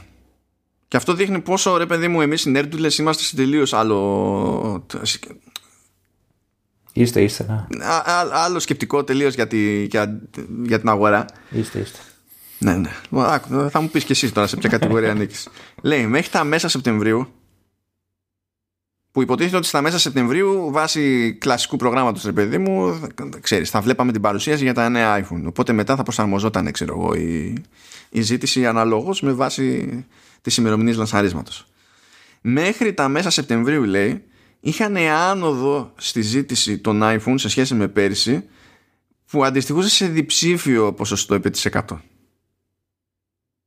αυτό δεν το περίμενα ενώ να ανεβούν ξέρεις Mac και iPad το, το είχα στην άκρη του μυαλού μου ως φυσιολογικό δεδομένο των περιστάσεων. Αυτό δεν το περίμενα. Αυτό δεν το έχω καταλάβει. Με, με την έννοια ότι περιμέναμε τα καινούργια.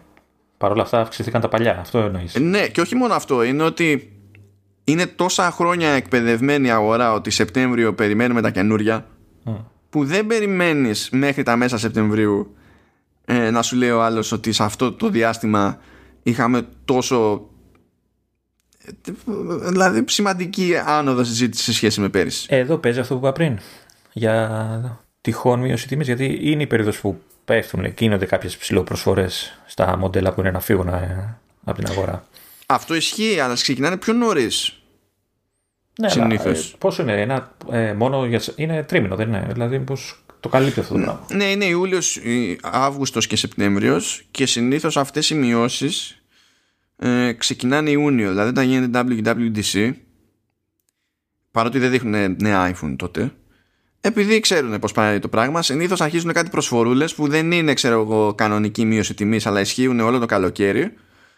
Και, και συχνά αυτή η νέα μειωμένη τιμή, παύλα προσφορά, είναι πάνω κάτω και η νέα μειωμένη τιμή στο μοντέλο που καταλήγει να φεύγει από το top του line-up, ας πούμε, επειδή έρχονται τα καινούρια και κάθεται πλέον λίγο παρακάτω. Δεν έχουμε και εκείνη τη φάση που είναι με την εκπαίδευση και αυτά. Και εκεί οι προσφορές για μαθητές κτλ. Ειδικά Εκεί δεν κάνει τίποτα συγκλονιστικό η Apple. Δηλαδή θα σου πει, ξέρω εγώ, πάρε Mac και σου δίνω ακουστικά Beats ή πάρε AirPods. Α, κάποτε νομίζω έκανε για μια μικρή έκπτωση. Έκανε κάτι 10% κάτι τέτοιο. Θυμάμαι. Αλλά τώρα νομίζω το πηγαίνει έτσι. Οπότε ξέρεις, θα πεις που ήθελα να δώσω χιλιάδες ευρώ σε MacBook και τώρα που θα μου δώσει beats γίναμε δεν, δεν, δυσκολεύομαι να πιστέψω ότι ναι, αυτό είναι ξέρεις που κάνει τη διαφορά όχι ότι είναι τσίπικο freebie ξέρω εγώ ένα ζευγάρι beats ή ένα ζευγάρι airpods αλλά δεν νομίζω ότι είναι αυτό που καθορίζει τη, ξέρεις, την επιλογή που θα κάνεις για το πότε θα αγοράσεις και τι ξέρω εγώ ε, οπότε ε, ναι έχει Τέλος πάντων, δεν θα μπλέξω με περισσότερα νούμερα, αλλά είχε αυτά τα, έτσι, τα ζουμερά, ρε παιδί μου, τα σχολιάκια. Έκανα τον κόπο. Έκανα τον κόπο φέτος και άκουσα και το. και το investor call μετά. Που κράταγε μια ώρα. Ήμουνα τέτοιο. Είχα. Δεν ξέρω. Ε, μ' άρεσε η προφορά του Λούκα Μαέστριο. Ο οποίος μιλάει Ιταλικά, Αγγλικά, όπως φαντάζεται κάποιος, ακριβώς ρε παιδί μου. Αυτό. Δηλαδή θέλει να πει support, λέει support. Και αυτά με κερδίζουν εμένα σαν, σαν χαρακτήρα. Μπορεί να ξέρει να βρεις που λέω Greenstone. Τι λέξεις πώ θα παίρνει, είναι CFO τη Apple. Εσύ τι παίρνεις, εσύ τι κάνεις, τι είσαι της Apple. Θα, σου, θα σου έλεγα τι παίρνω τώρα, αλλά θα πρέπει να αλλάξει το rating στο, στο εκπομπή μετά και έτσι θα αφήσω πίσω τα οικονομικά και άμα μπορείς να, να παραπονέθεις, Λέων. Ε, ε, να σου πω κάτι, έβαλες τα νούμερα και τώρα με πας στην εικόνα. Δηλαδή δεν έχω καμία τύχη. Ναι, ήταν και αυτή η εκκρεμότητα από το περασμένο επεισόδιο. Πρέπει να πούμε δύο πραγματάκια για Dolby Vision και τα iPhone 12. Διότι παίζει ένα by the way εκεί πέρα να πούμε το εξής. Όσοι έχουν τα πράγματα αυτή τη, τη στιγμή, έτσι, αυτή τη, τη, δεδομένη χρονική περίοδο, αν φαντάζεται κάποιος ότι θα τραβήξει βίντεο με iPhone 12 με Dolby Vision και θα το κοτσάρει σε μια τηλεόραση που υποστηρίζει Dolby Vision και σίγουρα θα δει Dolby Vision φαντάζεστε λάθος. Τα φλακ. Εντάξει πάμε παρακάτω και γι' αυτό κάνουμε το συγκεκριμένο κομμάτι σε αυτό το επεισόδιο. Διότι όλο αυτό που υποστηρίζεται με iPhone 12 από άψη Dolby Vision είναι κάτι που έρχεται με την έκδοση 8,4 της προδιαγραφής Dolby Vision η οποία έκδοση είναι τόσο νέα που σχεδόν κανείς δεν έχει προλάβει να κάνει update για να την υποστηρίξει οπότε ισχύει το εξής super αυτή τη στιγμή που μιλάμε ο μόνος τρόπος να τραβήξει κάποιος με καταναλωτικό προϊόν βίντεο με Dolby Vision είναι να έχει iPhone 12.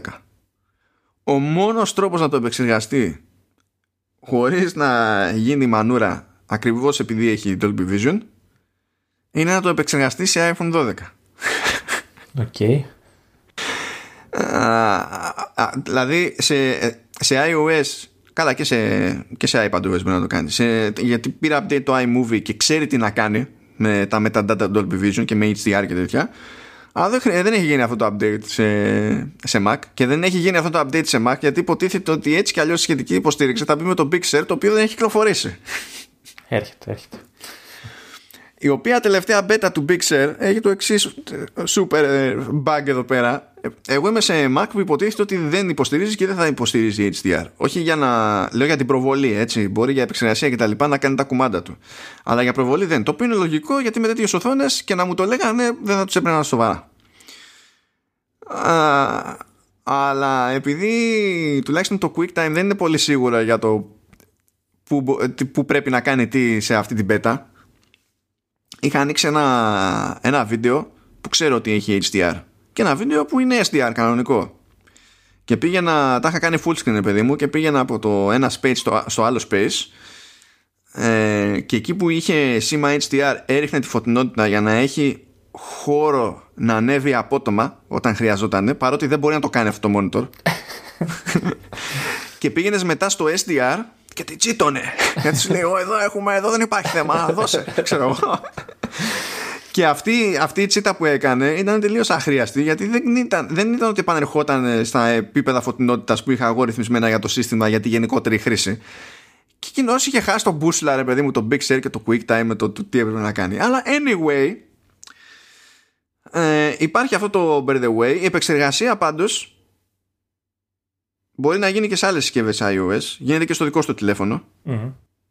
Η επεξεργασία. Δεν μπορείς να τραβήξεις αλλά θα μπορείς να επεξεργαστείς χωρίς να πάει πέρυπατο το σήμα. Νομίζω έκανε και στο Photos πέρα από το iMovie έκανε κάποιο update με, το, με την beta την τελευταία. Για να γίνεται αυτή η επεξεργασία που λες. Πιθανό, πιθανό. Αλλά αυτό να σου πω δεν το έχω κατά δεν το θυμάμαι. Αλλά ε, βγάζει νόημα να, να το κάνανε οπότε για να ξεμπλέξουμε με το playback ας πούμε σε άλλες συσκευές, θα πρέπει ο εκάστοτε κατασκευαστής να κάνει update για να υποστηριχθεί το profile 8.4 αυτό σημαίνει ότι παλαιότερες τηλεοράσεις είναι πολύ πιθανό να μην το υποστηρίξουν ποτέ διότι οι κατασκευαστές των τηλεοράσεων δεν είναι και και τι το λες αυτό, αφού. Σου λέει εντάξει, πόσο είναι, εντάξει τώρα, ποιος κάνει update; Είναι λίγο, ξέρεις, δεν το πάνε, το παίρνουν τόσο πατριωτικά, δεν είναι τα πιο γρήγορα πιστόλια. Κακίες, κακίες. Ε, ναι, εντάξει. Ε, κοίτα, να σου πω μακάρι για όλες να κάνω λάθος κτλ. Αλλά αυτό δεν είναι... Δεν είναι στην ουσία, ξέρεις, πατεδιά της Apple. Έχει γίνει αλλαγή στο spec, όντως, και πρέπει να προσαρμοστεί η υπόλοιπη αγορά σε αυτό το κομμάτι. Λύνεται με software, έτσι. Δεν χρειάζεται ναι, κάποιο hardware. Από τη στιγμή που, δηλαδή, που υποστηρίζει το προηγούμενο spec ή όποια τηλεόραση.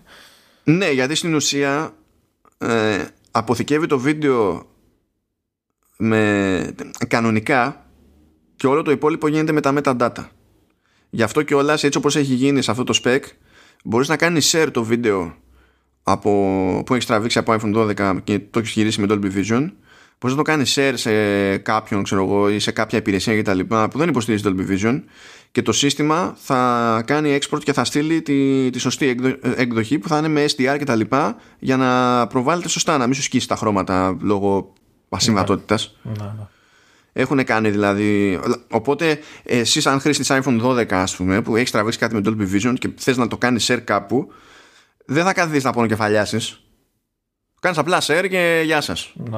Όπως θα έπρεπε να είναι έτσι κι Ναι. Απλά η επεξεργασία είναι πιο σύνθετη υπόθεση. Πιστεύω ότι με το, με το Big Sur θα γίνουν τα αντίστοιχα updates ώστε να, μπορεί, να μπορείς να κάνεις την επεξεργασία που θέλεις. Mastering βέβαια κανονικό να κάνεις δεν παίζει άμα δεν είσαι με monitor που μπορεί να δείξει αυτό που πρέπει να δείξει. OK, okay, αλλά τουλάχιστον πάλι ξέρεις να φτάνεις σε ένα σημείο ώστε να μπορείς να κάνεις κάποια export κτλ. Και, και να μην αναρωτιέσαι τι θα γίνει ή όταν θα θες να κάνεις edit ξέρω εγώ σε ένα iMovie ή ένα Final Cut και δεν σε μαζεύεται να ξέρει τι, ποια εκδοχή να σου φορτώσει το σύστημα για να μην βλέπεις μπουρδες. Και ναι αυτό ήθελα να πω για το Dolby Vision. Θα πρέπει καλό να το έχετε κατά νου. Είναι λίγο περίεργο γιατί όντως ως προς αυτό το κομμάτι ε, είναι πρώτη στην αγορά η, η Apple και δεν έχει προλάβει κανένας να κάνει κάτι γι' αυτό. Και αυτά τα πράγματα θέλουν το χρόνο τους. Άρα εσύ σύντομα θα μου κάνεις share ε, τη θέα από τα κελί έτσι με το καινούργιο σου κινητό ναι, ειδικά όταν θα έχω. Αν αφήσουν να ανάψει κανένα κεράκι μέσα στα σκοτάδια, θα δείχνει τέλεια με το Vision. Δεν σε νοιάζει ένα αυτό έτσι, στα σκοτάδια, σαν να είσαι οπότε. Ναι, αλλά ένα κεράκι, ρε παιδί μου, εντάξει, έχει το γούστο του. Είναι ρομαντικό. Αυτό το κάνω, δεν είναι. Η αλήθεια είναι ότι για σένα ε, πιστεύω ότι η φάση, ξέρεις, σε στέλνω στην απομόνωση για τιμωρία θα είναι να σε βγάλουν έξω στην ταράτσα μέσα στον ήλιο για να σε αφήσουν εκεί οι ώρες. Ναι, ναι. Εκεί, εκεί, πέρα ναι, θα έχει το ίδιο, την, την ίδια επίπτωση πιστεύω στο, στο σύστημα. Και που λέτε τώρα ήρθε η ώρα να πούμε για το Apple Event το οποίο ανακοινώθηκε και θα σκάσει στις 10 Νοεμβρίου πάλι μας βολεύει γιατί είναι το βράδυ πριν από την ημέρα που γράφουμε έτσι κι αλλιώς οπότε ήρθε και έδεσε εκεί πέρα από ό,τι μαθαίνω εκείνη την ημέρα έχει ρεπό και ο, ο Βασίλης ο Γεωργακόπουλος οπότε ξέρουμε τι θα κάνεις Βασίλη ε, να σου πω, θα, πρέπει, θα πρέπει να λυθεί αυτό το θέμα την καραντίνα. Ε. Πρέπει να κάνουμε πάρτι για τα event ε, συνολικό. Δεν μπορεί να πηγαίνετε μόνοι σας. τι, τι εντάξει, δεν, δεν ξέρω αν θα μπορέσουμε να βρεθούμε στον ίδιο χώρο αυτή τη φορά. Αλλά τέλος πάντων θα παρακολουθούμε παράλληλα. θα έχει το γούστο του, ρε παιδί μου. θα παίζει λίγο commenting, brother, Α, ε, μένα με έχετε στην απέξω. Εντάξει, δεν πειράζει. Αφού είσαι, είσαι ξινόστρεφη, άμα σου στέλνω θα απαντάς Άμα είναι έτσι, να σου στέλνω να κάνω ένα, ένα ομαδικό πάλι στο iMessage και θα είμαστε καλύτεροι. Ε, άκου ξινός. Δεν μας παρατάτε. Α, σε μη θυμηθώ τώρα τι, πότε ήταν χθεσινή συζήτηση. Τι, τι ήταν. το, το πάλεψα, λέει, το δούλεψα. 10 του μηνός λοιπόν και το tagline στις προσκλήσεις είναι One More Thing που αυτό και μόνο θέλει κοχώνες γιατί ξέρουμε ποιανού ήταν η φράση και τι σήμαινε συνήθως. Ε, Λες δηλαδή να, να έχουμε όντως κάποιο one more thing Κοίτα, την τελευταία φορά που το χρησιμοποίησαν δηλαδή και ήταν και η πρώτη που το χρησιμοποίησε ο Tim Cook ήταν για τα MacBook Pro με Touch Bar. Που ακόμη και εγώ που γουστάρω Touch Bar θεωρώ ότι ήταν Too much. ατυχής η χρήση της φράσης ε, ε, αυτή τη φορά νομίζω ότι είναι πιο safe εφόσον πραγματικά είναι αδιανόητο αυτή η παρουσίαση να μην εστιάζει σε πρώτους Mac με Apple Silicon και όντως αυτή είναι στροφή χοντρή. Είναι στροφή χοντρή, αλλά την ξέρω, την έχουν ανακοινώσει. Το One More Thing υποτίθεται ότι είναι κάτι που δεν περιμένεις και καλά. Να σου ναι, μα δεν έχεις ιδέα τι να περιμένεις όμως ούτε από επιδόσεις ούτε από πράγματα που θα γίνονται που αλλιώς δεν γίνονται. Ούτε, δηλαδή, που έχουμε πει και άλλες φορές. Δεν έχουμε ιδέα πώ θα βασιστούν και τι θα κάνουν με Neural Engine που ξαφνικά θα μπορούν να έχουν σε Mac. Ενώ τώρα δεν έχουν. Πάντως έχουν αρχίσει και μιλάνε ότι μιλάνε για τρία μηχανήματα, laptop. Έτσι, ναι. Pro, Air. Ναι, αυτό είναι που μου κάνει εντύπωση γιατί συζητάγαμε ότι ναι, θεωρούσα πιο πιθανά εγώ τουλάχιστον τα 13 αλλά σύμφωνα με άλλη αναφορά από το Bloomberg φαίνεται να πιστεύουν ότι θα δούμε Apple Silicon και στα 16 Βέβαια αυτό δεν κολλάει με το θέμα της προηγούμενης εβδομάδας που λέγαμε ότι φάνηκαν 16 μοντέλα 2020 στο Bootcamp. Και λες ποιο Bootcamp; Ναι. Ε, Εκτός αν ε, έχουμε δύο δεκαεξάρια. Έτσι κι αλλιώς, ξέρω εγώ. Εκτός, αν, αν, από το, εκτός από το, αν το one more thing είναι έχουμε bootcamp και υποστηρίζουμε Windows. Ε, εντάξει, έχω, έχω, έχω πέσει κάτω. Ε, εντάξει. Ξέρεις πώς θα ρεφάρεις για το, για το ΦΠΑ σου μετά; Ε, για τα υπόλοιπα πώς θα ρεφάρω μετά. θα τη γλιτώσω από το ΦΠΑ, θα τη, θα τη φάω από αλλού. Ε, και ε, ε, ε, σου κάνει εντύπωση αυτό. Εγώ διάβασα και φήμη για Mac Pro.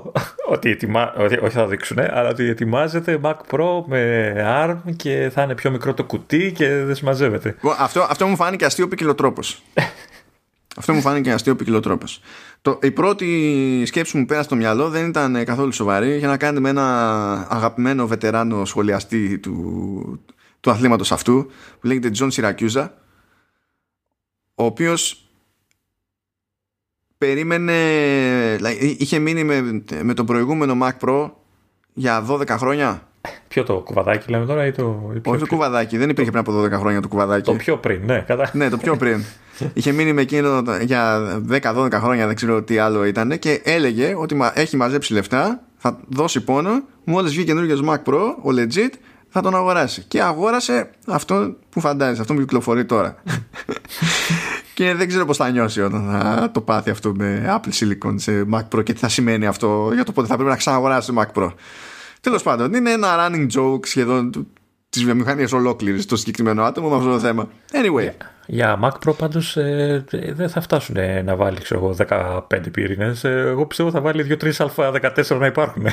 Α βάλει ό,τι θέλει. Το πώς θα το φτιάξει με το chipset είναι, είναι ό,τι είναι. Αλλά εμένα μου άρεσε που μου φαίνεται αστείο το, το concept ότι ε, το σασί ξέρω εγώ θα έχει το ίδιο σχέδιο αλλά το μισό μέγεθος. Ναι. Το οποίο δεν το καταλαβαίνω.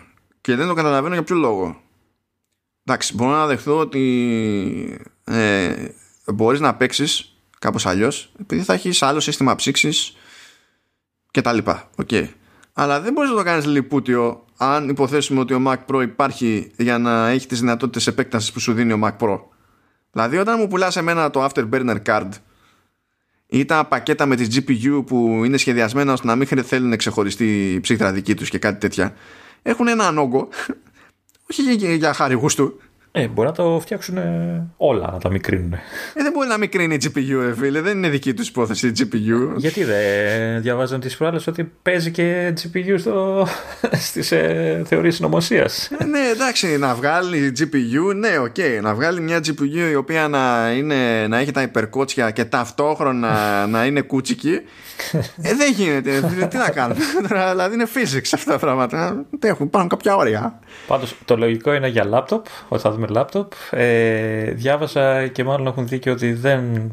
Σε αυτή το στο πρώτο κύμα δεν περιμένουμε αλλαγές στη σχεδίαση. Αυτό διάβασα. Θα ήθελα να σου πω την αλήθεια να, το, να έχουν κρατήσει κάτι, να δούμε κάτι καινούριο σε laptop. Δεν ξέρω τι θα μπορούσε να είναι αυτό. Ε, Πάντως μιλάει για 16, 13 και για Air MacBook. Τώρα δεν ξέρω αν σου κάνω τη χάρη να σου βγάλουν και κανένα 12 έτσι για να έχεις κάτι να γκρινιάζεις εσύ.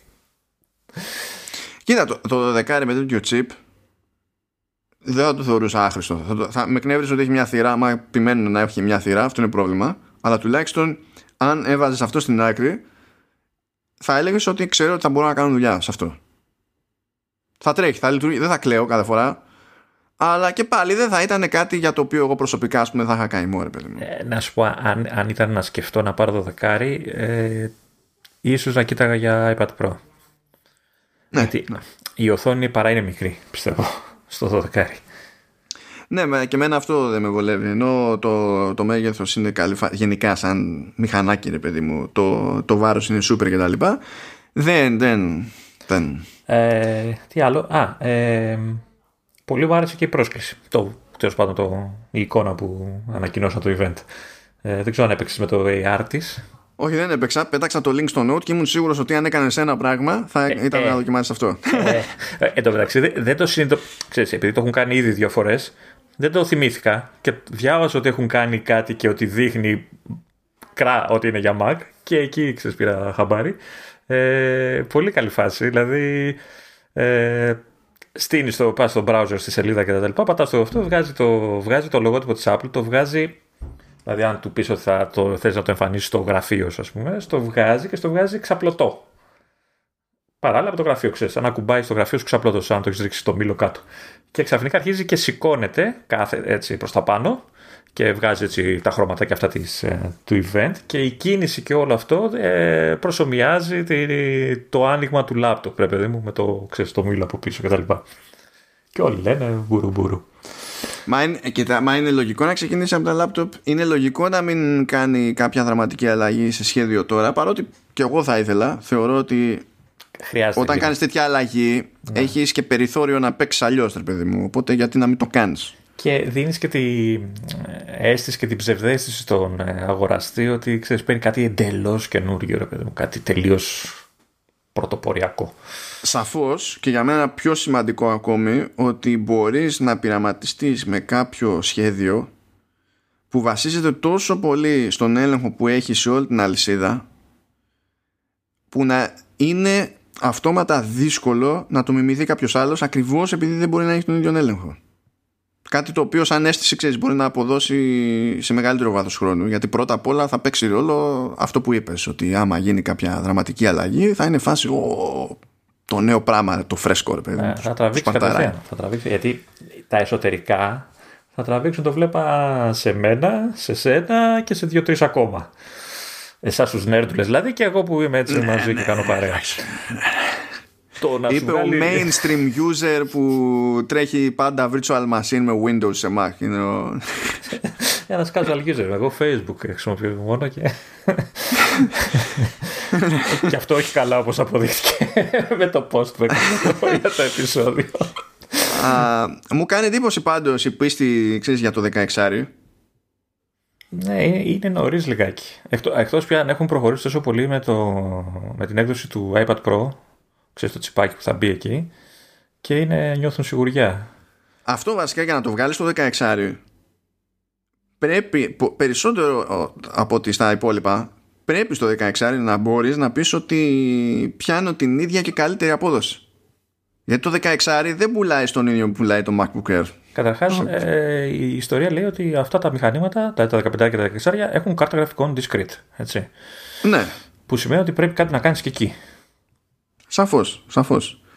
Είναι δηλαδή, αν όντως ισχύει αυτό το πράγμα και το κάνει, δείχνει μια αυτοπεποίθηση ε, άλλη που δεν θα την είχα προηγουμένως σίγουρη σε αυτή τη χρονική περίοδο και θα υπονοήσει κιόλας και ότι βρίσκεται σε ένα στάδιο ε, του chip design της ας πούμε η Apple που έχει ήδη δώσει πόνο και έχει πραγματικά και το περιθώριο να κάνει τη μετάβαση γρήγορα. Και μην ξεχνάμε κιόλας ότι τα, οι περισσότεροι Mac που πολλούνται είναι λάπτοπ έτσι κι αλλιώς. Αν πάει στην ουσία και πάει και αλλάξει με τη μία όλο το laptop lineup ε, ε, έχει, είναι πέρα από τη, ε, από τη μέση της μετάβασης.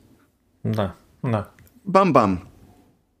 Εγώ πιστεύω ότι δεν, δεν ξέρω αν θα δείξεις στο event γιατί ίσως να μην έχει ενδιαφέρον αλλά θα, θα έχουμε και spec bumps στα, στα Intel. Για το 16 έχει μείνει αρκετά, αρκετό καιρό στην αγορά. Δεν ξέρω μήπως, μήπως οι φήμες μπερδεύονται και το 16 είναι με Intel ακόμα.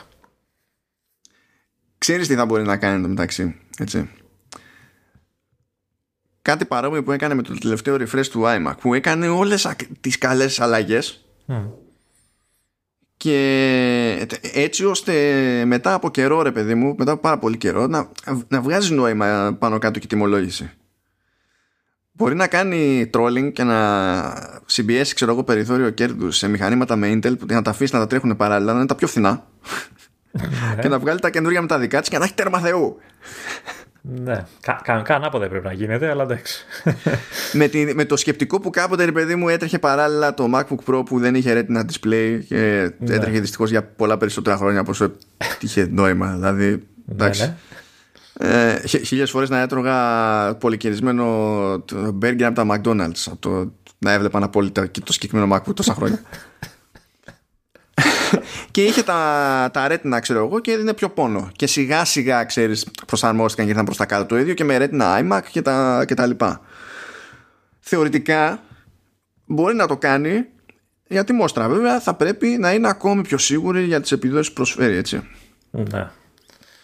Ναι. Ε, ε, και για μένα θα είναι και πιο, να είναι και πιο σίγουρη για, με τις ας πούμε συμφωνίες με τους developers, έτσι, δηλαδή τι, τι έχει κάνει για να τους οθήσει να φέρουν σιγά σιγά τις εφαρμογές τους ή γρήγορα γρήγορα τις εφαρμογές τους σε native ε, περιβάλλον.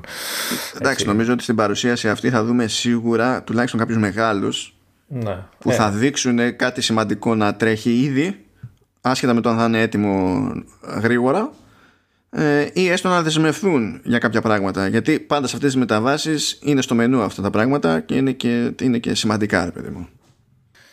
Το άλλο που με φοβ... δεν ξέρω για ποιο λόγο το έχω πάρει στραβά, αλλά με φοβίζει είναι ότι στο event μάλλον θα συνοδευτεί και με την κυκλοφορία του Big Sur. Αν όχι την ίδια μέρα, την επόμενη. Συνήθως κάπως έτσι δεν πάει. Δεδομένου ότι αυτό μπορείς να το πεις ότι είναι Mac event, με βάση τη σχετική προϊστορία της εταιρείας, ναι, στέκει. Με βάση την beta που τρέχω, δεν στέκει. Εκεί λοιπόν ε, ξαναγυρνάω στη λέξη φόβο που είπα πριν ότι φοβάμαι γιατί δεν ξέρω για ποιο λόγο είτε ίσως το μοναδικό update στην ιστορία των update που ζω όλα αυτά τα χρόνια που δεν βιάζομαι να κάνω. Θέλω να, θέλω να το δω, έτσι, έχω την περιέργεια να δω το look και όλα αυτά, αλλά κάτι μέσα μου μου λέει ε, όχι, δεν Κοίτα, ξέρω. με την τελευταία beta ισιώσανε πράγματα. Αλλά ακόμη δεν είναι εκεί που πρέπει. Είναι σε ένα στάδιο το οποίο μπορείς να πεις ότι άμα βγει δεν χάθηκε ο κόσμος αλλά για μένα εξακολουθεί και θέλει μια κάποια δουλειά. Τα χοντρά έχουν φύγει πάντως. Τα χοντρά έχουν φύγει. Δηλαδή είχα πολλά περίεργα ακόμη και σε μια εφαρμογή όπως είναι το Apple Podcast ξέρω εγώ. Στο προηγού, στην προηγούμενη αμέσως έκδοση της beta είχε κάτι bugs στο, στο mail app που σε προηγούμενες εκδόσεις δεν τα είχε. Τώρα τα ίσιοσε αυτά εντάξει. Αλλά είναι και κάποια πράγματα που δεν ξέρω τι να υποθέσω. Δηλαδή γενικά η, η ανανεωμένη εφαρμογή για messages είναι πιο νοχελική στο σύστημά μου. Αλλά δεν ξέρω αν είναι γραμμένη έτσι που πλέον επειδή το μηχάνημά μου είναι τριετίας απλά πρέπει να δεχτώ ότι για κάποιο λόγο είναι πιο, πιο ζόρικη εφαρμογή για το σύστημα έτσι όπως είναι ή αν όντως σημαίνει ότι υπάρχει bug ή ότι δεν είναι αρκετά καλογραμμένη ώστε να βλέπω καλύτερη συμπεριφορά. Αλλά ακόμη και έτσι, ακόμη και σε απόκριση να πω ότι δεν μας νοιάζει η διαφορά στην απόκριση, υπάρχουν φορές που έρχεται μήνυμα, πατάω το εικονίδιο ξέρω εγώ που δείχνει ότι έχω τόσα μη αναγνωσμένα ρε παιδί μου. Πατάω το εικονίδιο αυτό, ανοίγει το παράθυρο το, του messages ε, και εξαφανίζει από το αντίστοιχο εικονίδιο στην αριστερή στήλη τη σήμανση ότι έχω εκεί νέο μήνυμα. Που είναι τώρα βασικά πράγματα αυτά. Πάλι δεν είναι ότι ξαφνικά δεν μπορούμε να κάνουμε δουλειά. Ή αντίστοιχα ε, μπορεί να πατήσω ένα notification που ήρθε από νέο μήνυμα να μου ανοίξει το παράθυρο των messages και να με βγάλει σε λάθος conversation.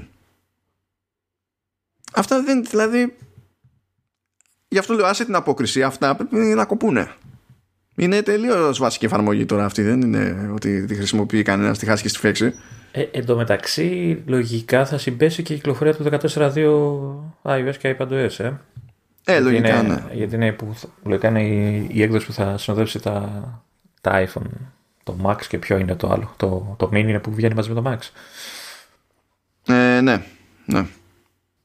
Οπότε, Κάπου εκεί θα σκάσουν και αυτά λογικά. Ναι. Γιατί τώρα γράφουμε 4 Νοεμβρίου, στις 6 ξεκινάνε οι προπαραγγελίες, 13 είναι το λανσάρισμα. πάντως, ε, τώρα δεν θυμάμαι, το Bixer νομίζω έχει από τις περισσότερες beta που έχουν παίξει. Ναι, και αλήθεια είναι ότι αν το πάρει από την αρχή, από τις πρώτες καλοκαιρινές εκδόσεις ας πούμε, δεν ξεκίνησα από το πιο άκυρο σημείο που έχω δει καλοκαιρινές beta σε macOS. Έχω περάσει χειρότερα. Και εγώ μαζί σου. Στο πούμε έτσι. ναι. Έχω περάσει χειρότερα. Αλλά πάλι υπάρχουν πράγματα που, που είναι, είναι off εδώ και εκεί. Όχι καταστροφικά, αλλά είναι off. Οκ, ελπίζω να, να το ισιώσουν. Ε, κανονικά, τώρα απ' την άλλη, αν ήταν να βγει την άλλη εβδομάδα, λογικά αυτές τις μέρες πρέπει να βγει το GM.